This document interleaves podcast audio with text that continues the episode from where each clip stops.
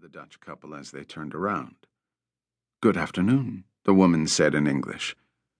Good afternoon, Villar replied. His English was not as strong as hers, but it was serviceable. You are from Holland, I hear. I have visited Amsterdam.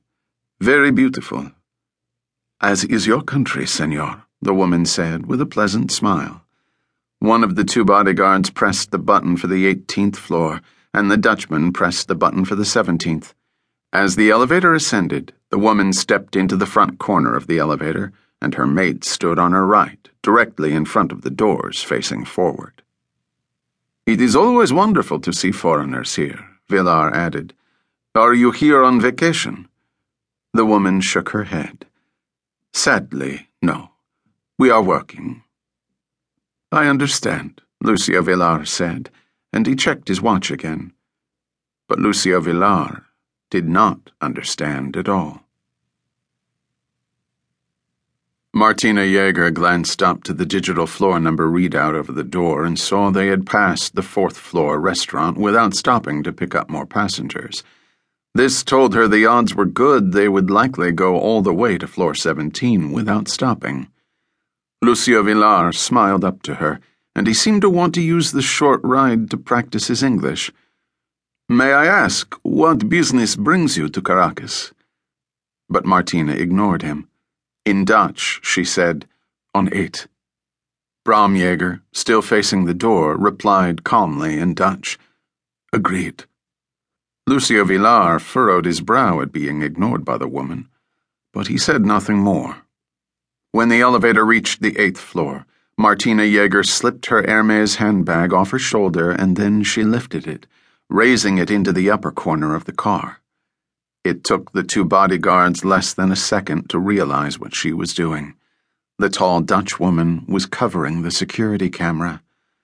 Bram Jaeger continued to face the elevator door and did not turn around.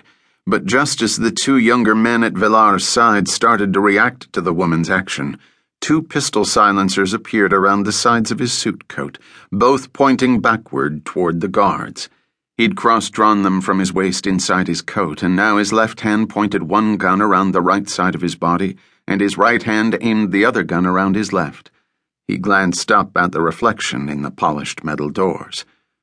Both weapons fired as one.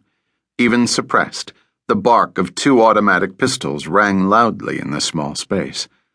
The two bodyguards slammed back against the wall, then dropped to their knees, perfect holes in their foreheads. They'd both drawn their guns, so two weapons tumbled from their hands. The man on the left collapsed a second slower than the man on the right, but they both fell face down onto the floor of the elevator car.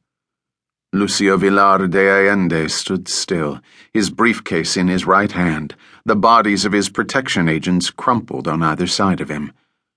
Bram Jaeger turned around now, reholstered the weapon in his right hand inside his coat like an expert, and raised the weapon in his left.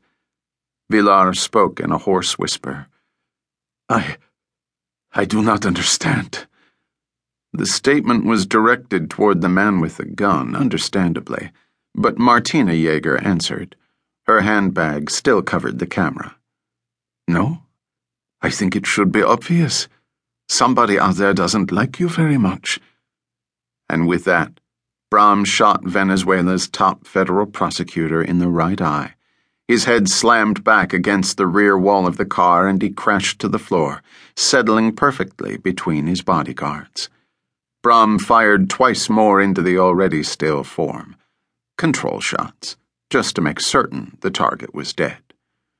With the second bark of the silenced pistol, a few drops of blood splattered up and onto Martina's lavender Louboutin pumps. Virdoma, she shouted. Hetchpetme. Sorry, Bram replied, then knelt and took the pulse of the prosecutor, who was clearly dead. He scooped up spent shell casings, all of them still hot, while Martina Jaeger began unbuttoning her blouse with her free hand. She unfastened only two buttons below her breasts then peeled up a black square of fabric held to her skin with electrical tape. She raised it up under her handbag, and she pressed it over the camera's lens. Once done, she lowered her purse and glanced up at the floor number readout. Fifteen.